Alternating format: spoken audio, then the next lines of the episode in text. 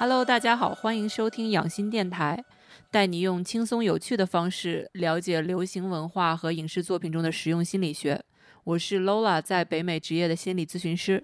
我是陆羽，我是一名自由音乐人。这一期我们要聊一聊新冠给我们带来的心理伤痕和长期的影响，还有如何应对与疫情相关的焦虑和其他的心理创伤。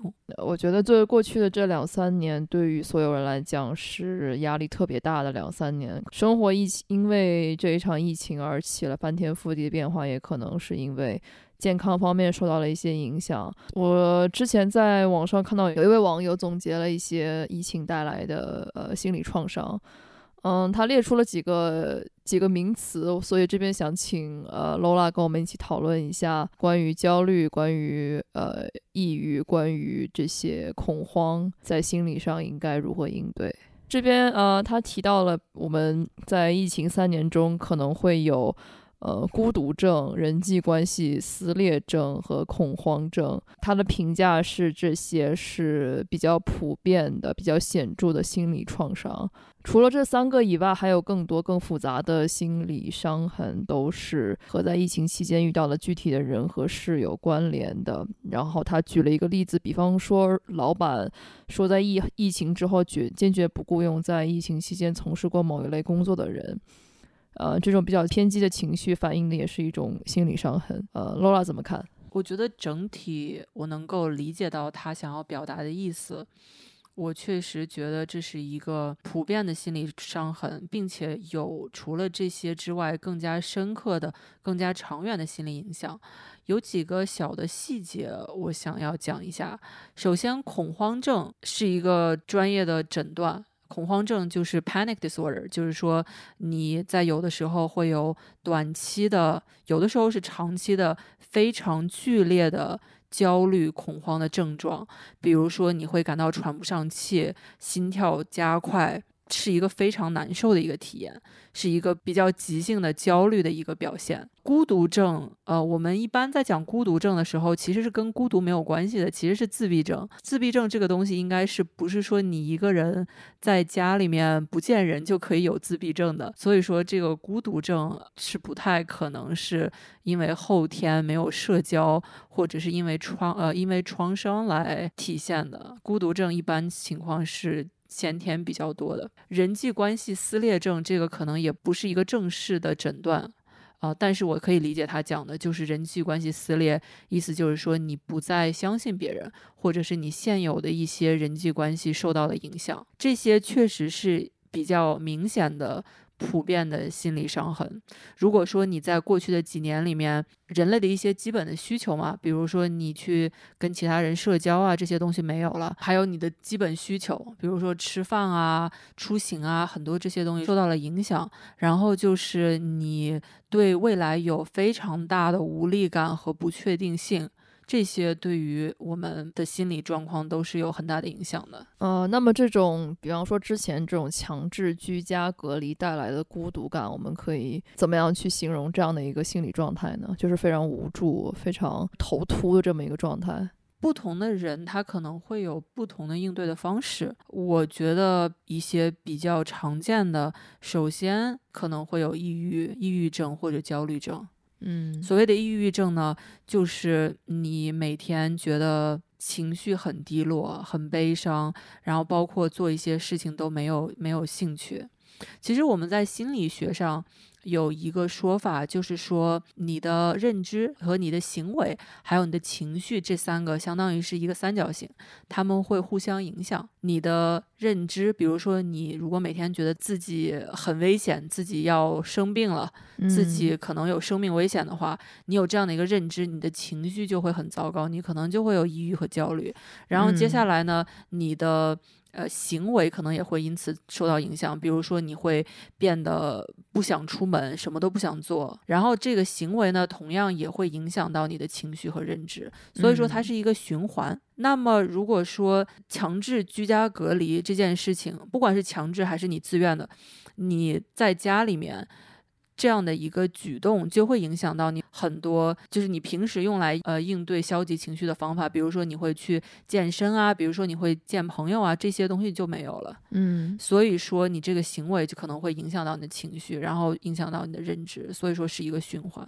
这样的话呢，比如说有一些人他就会有抑郁的抑郁的症状，或者有一些他嗯会有焦虑的症状。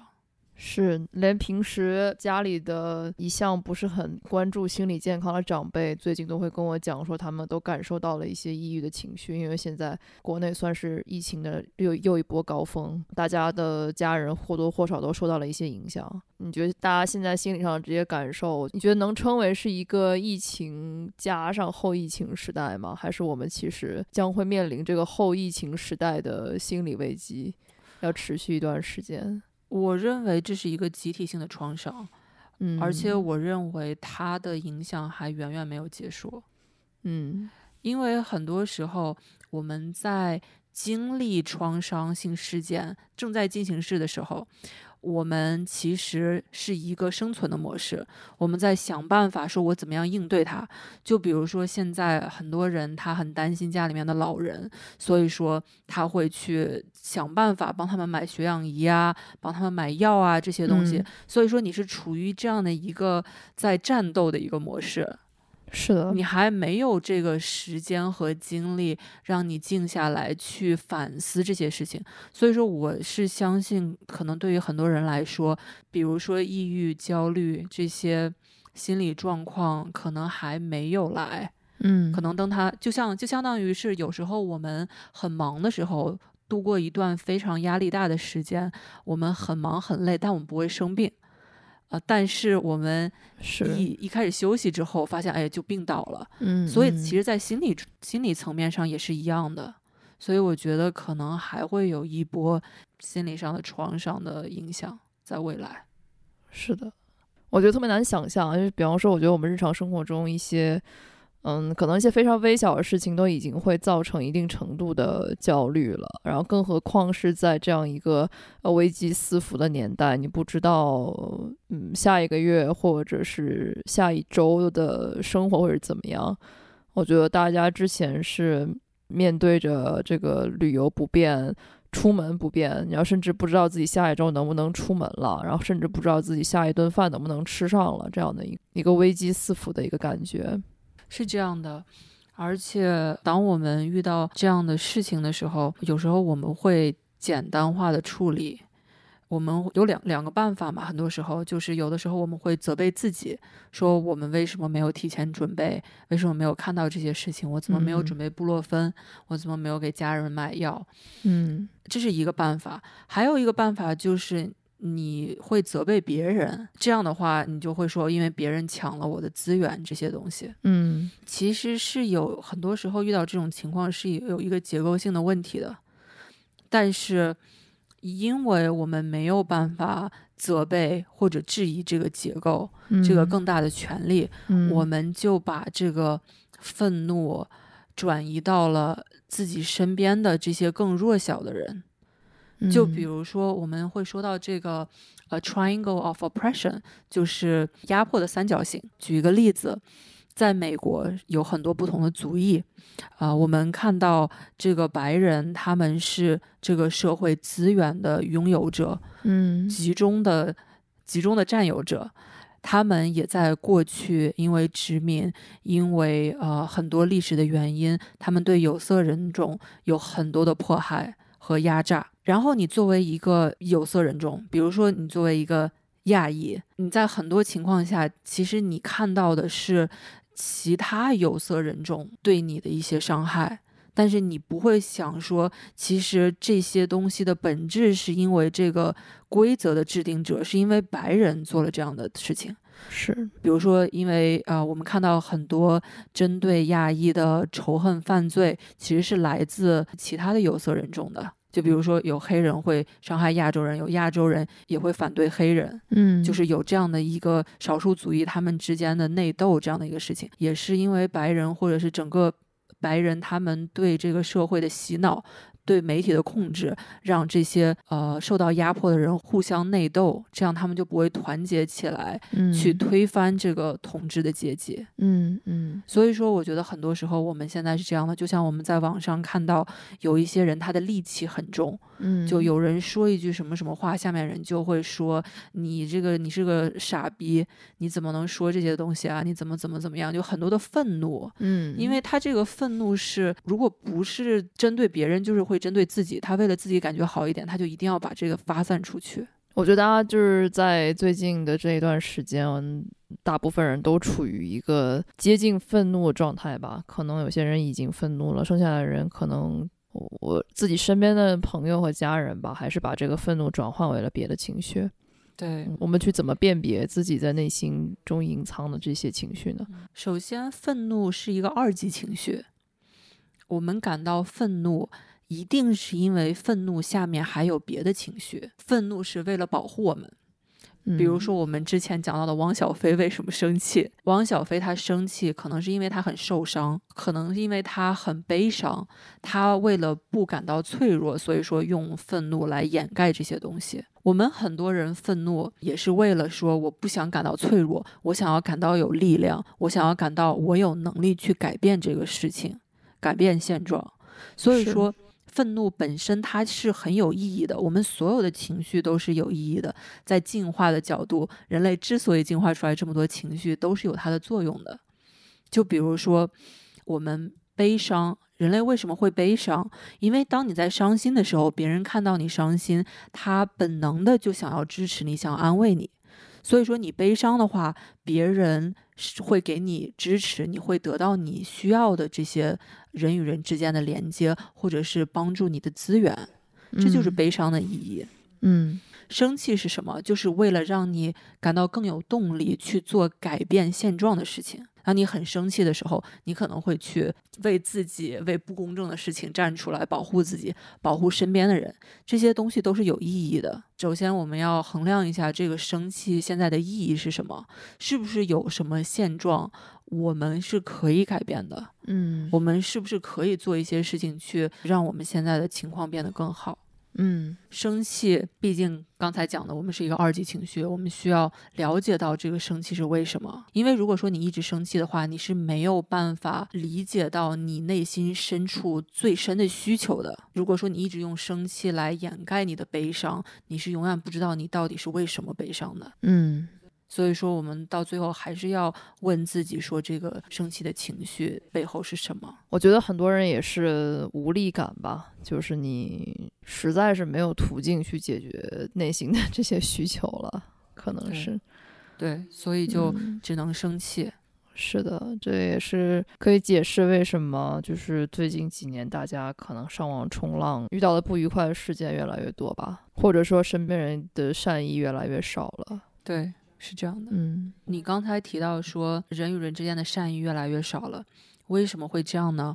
我的感觉是我们很多时候，我们其实是一个像一个镜子一样，别人怎么样对待我们，很多时候我们就会怎么对待别人。嗯，我是相信，如果说你自己的需求满足的话，你会更愿意帮助别人，你会更有能力帮助别人，就相当于是你在飞机上。氧气罩下来的时候，你需要先给自己戴上，然后才能帮助别人。嗯，我们之所以在网上这么生气，很多时候可能是因为我们自己受到了不公正的待遇，我们觉得我们自己没有受到支持，我们的需求没有得到满足，然后我们自己呢，可能也没有好好照顾到自己。所以说，当别人遇到什么问题的时候，我们没有这个能力去帮助他们，因为我们会觉得我这样都过来了，那你为什么不可以忍一忍？嗯，是的。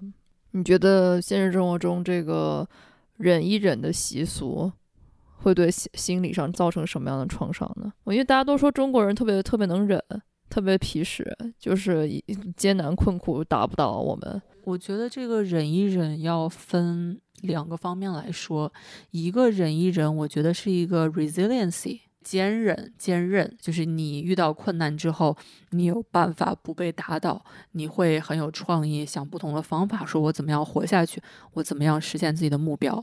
我觉得这个，呃，同时也是一个 delay satisfaction，就是延迟性满足。嗯，你觉得现在的这些艰难困苦是暂时的，我之后会过上好的生活。嗯同时呢，它也有一个问题，就是这样我们永远都没有办法活在现在。我们小的时候在想说，OK，我现在上学很辛苦，但我考上初中就好了。考上初中之后要准备高中，哦，我上高中就好了。上了高中要去大学，然后大学呢又想说，哦，我找到工作就好了。找到工作之后觉得，哎，我升职加薪就好了。我有了小孩就好了。但小孩的我小孩上了大学就好了。嗯所以说，我们永远都活在未来，然后到最后退休了之后，发现，哎，我还有什么？嗯嗯 所以说，这个忍一忍，所谓的忍一忍，我们也要判断说，这个忍一忍，什么时候我们是必须要忍的，但什么时候我们可以从现在开始就学会享受生活，嗯，学会做这些真正对我们来说重要的事情。是的，是的。我忽然觉得你说享受生活有点，大家怎么享受呢？就是苦中作乐是吗？我是认为你在再困难的时候，都是有能力做一些事情，能够让自己感觉好一点。嗯，这个怎么说呢？我觉得可以展开聊一聊现在大家感到的这些非常复杂的这些感情，焦虑啊、恐慌啊，或者是这嗯些负面情绪，怎么样在困境中去加以缓解？所谓的享享受生活，它是一个过程，它并不是说一个结果。所谓的享受生活，其实就是你在一个很多事情不可控的一个大环境里面，能够把自己的注意力尽量的放在自己可以控制的东西上面。嗯当然，你在不同的环境里面，可能能够控制的东西是不同的。但是，比如说，我觉得现在有一些比较细节的我们可以做的事情。所以，第一件事情呢，就是我们如何处理和信息的关系。我们确实是需要了解到和新冠有关系的信息，但是我们同时也不能让它完全的统治我们所有的精力。首先呢，你要了解到有公信力的信息，关于一些如何处理新冠，呃，如果得了新冠之后怎么办，如何支持家人这些事情。但是，一旦你大概了解到了这些事情，就要开始控制你的信息来源。就你不可能，如果说你每个小时、每分钟都在查，啊、都在看新闻，都在看社交媒体，这个东西很多时候会给你带来非常多的难以控制的压力。我觉得身边特别多人都在做这件事情，就是大家总觉得信息看不够，就必须要随时随地的去跟上这个实时的新闻。对，所以这个东西其实你需要观察自己的身体，尤其如果说你很容易焦虑的话，你在看这些社交媒体的时候，你要注意你身体的感觉。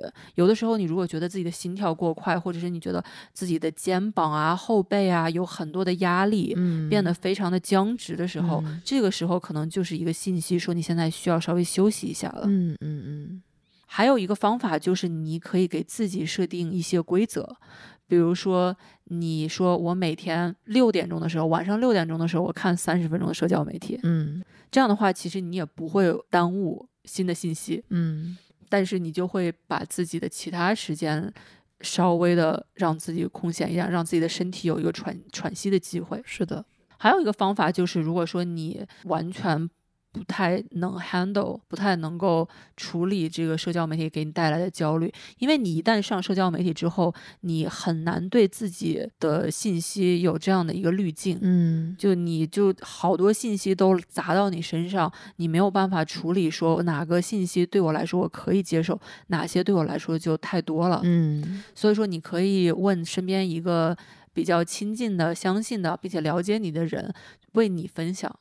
比如说，有的时候我就会问卢宇说：“今天的微博上有什么 原来是这样吗？是因为你不想主动被动接受这些？？”对，因为对于我来说，我是一个高敏感性人，有我有时候看这些东西，我就会给我带来过多的压力。哦，明白了。所以说我宁愿呃有一个人给我大概讲一个大体的总结，而不是我一个一个看那么多细细节。比如说我看那个萨摩耶狗狗就被消杀，我真的是看不了这种东西。最后就是关于信息方面，当你在分享信息的时候，你也一定要注意一下，一定要确定你分享的这个信息是真实的，并且是有益处的。我觉得这个是我们都有这个责任，就是因为我们要缓解自己的焦虑，但我们也要试图不要成为别人焦虑的来源。嗯如果说我们因为焦虑看到一个信息感到害怕，感到它耸人听闻，所以说我们把它分享出去，但它刚好是一个假新闻的话，我们就嗯成为了这个问题。，OK，所以说我们需要尽自己的能力去阻止这种情况发生。嗯嗯嗯还有就是你怎么样能够利用这个时间，能够做自己觉得有意义的事情。比如说，如果说你有一些兴趣爱好，这些东西能够让你开心的话，就不要因为自己在一个比较困难的时间就放弃这些东西，因为这些兴趣爱好会帮助你度过这个困难的时间。嗯下面一个也很重要，就是一定要保持人与人之间的连接，即使是你远离了别人，隔离起来，你也一定要和自己的家人和朋友保持联络。如果说你呃很容易拖延，因为我有时候我们在情绪低落或者是抑郁的时候，就会很难与别人联系，发个短信、打个电话都很难。如果是这样的话，就尽量建立一个计划啊，你们商量好说，比如说我们每个礼拜一我们要几个朋友，我们要视频一下，嗯嗯这样的话，就这种人与人之间的联系就一定会发生。嗯，是的，没有朋友怎么办？没有我，我还没有说完。没有朋友，有家人，对吧？就是总是要有自己身边的人。嗯如果是面对面的话，当然是最好了。如果说面对面不行的话，视频也是可以的。你看到对方的脸，然后跟他们讲话，这个是一个很重要的事情。如果说只是发短信的话，可能会稍微有一些局限性。嗯刚才聊到社交媒体了，社交媒体有利有弊。它的利呢，就是会让你和别人产生这样的连接，你会联系到其他人，或者是看到和自己有同样经历的人，这个会让我们感觉好一点。但同时呢，有的时候社交媒体也会给我们带来很多的焦虑。所以说，有的时候呢，你需要啊、你需要屏蔽一些人的话，或者屏蔽一些关键字的话，那就去使用这个功能，这个没有关系的。如果说你看到一些博主，他经常说一些话让你觉得难受，或者是你有一些朋友，他每天即使他每天在晒自己的生活，让你感觉很难受，你也可以屏蔽掉他的，因为这个东西不会伤害到别人。嗯嗯，就是你需要保护自己，你需要保护自己信息来源。自我切断了。对，不要让新冠成为你生活的全部。你跟别人聊天的时候，当然可以聊新冠，但是千万不要让新冠成为你每一个对话的主体。我记得你跟我讲过一样的话，就是当一开始二零年的时候，我特别特别的。也是做了以上的这些事情，就是不停的刷，然后每天吸收到特别多的有的没的的信息，然后罗老就会说不要看了。对，就还是需要稍微有这样的休息的时间，是，讲点笑话啊，分享一下自己的生活啊。嗯，然后，因为我们的生活确实不只是新冠，对，我觉得这一点还挺重要的。虽然这时候大家都应该呃了解到一些常识，但是大脑也是需要休息一下，从这个信息中 take a break，就是先别看了，就是 就是先别看了的意思。对，对，可能就是比方说抽点时间跟朋友聊聊天啊，然后静下心来吃一顿饭啊，这样。下一条就是你要照顾好自己的身体和心灵，这个很简单，其实也很难做到，就是一定要优先自己身体的需求，一定要尽量按时吃饭啊，吃健康一点啊，嗯睡好觉啊，喝水啊，这些东西都是很重要的。很多时候，我们我们感到焦虑啊，感到生气，感到难受，是因为我没有休息好，没有吃好。接下来就是一些比较细节的东西，要对自己好一点，对自己宽容一点。如果说您感到抑郁和焦虑，或者比之前感到更加的抑郁和焦虑，告诉自己这是一个很正常的现象。在这样的一个情况下，很多人都会跟你有一样的症状，所以说你不是一个人。你之所以感到这些情绪也是非常正常的，不要觉得是你自己不够好。就尽量自己有一个规律的作息，尤其是你如果每天要在家的话，尽量按时睡觉，按规律吃饭，就是有这样的一个呃几点做什么事情，就这样会整体来说让你的身体感觉好一点。嗯下一个就是刚才讲到的，一定要花时间去做自己喜欢的事情，去读书啊、看剧啊、玩游戏啊、做手工啊。有的时候我们是需要做一些事情，让我们啊不要再把全部的精力都投入到自己担心的事情中的。尽量不要用用喝酒啊或者什么这些方法来来处理自己的焦虑和抑郁。因为很多时候，就是你虽然暂时会感觉好一点，但从长期的角度，你的抑郁和焦虑可能会变得更严重。那如果我通过酗酒获得快乐呢？你要衡量一下，这个快乐对你来说是一个暂时的，还是一个长期会影响到你生活的？所以说，我觉得因人而异了。嗯，好，而且。每次我们聊聊到这种东西的话，其实都是要首先要因人而异，然后是看剂量，嗯，叫什么什么小小小酌什么怡情大大饮伤身，something like that。当然，我们本播客并不推荐使用任何药物。还要跟大家讲的是，帮助别人，这个也是一个很重要的事情。我们有自己的恐惧、自己的焦虑，但同时别人也有一样的东西。当你在帮助别人的时候，你也会感到更好。这个也是人与人之间建立连接的方法。所以说我前段时间看到大家在整个小区里面啊，就是大家呃互相帮助啊，分享药物啊，分享食物啊这些东西，其实不仅对方感觉好，当你在给予的时候。对你来说也是感觉很好的，所以说这个也是可以我们尝试做的事情。好的，还是提醒大家量力而为。如果自己资源已经很少的话，就不用再给予了。对对，要先照顾好自己，才可以照顾别人。先确认自己有有东西，再去送给别人。对，嗯。那么我们应对焦虑的方法就说到这里了。嗯，简单来说，就是要知道基本的消息，但是要控制自己消息的来源。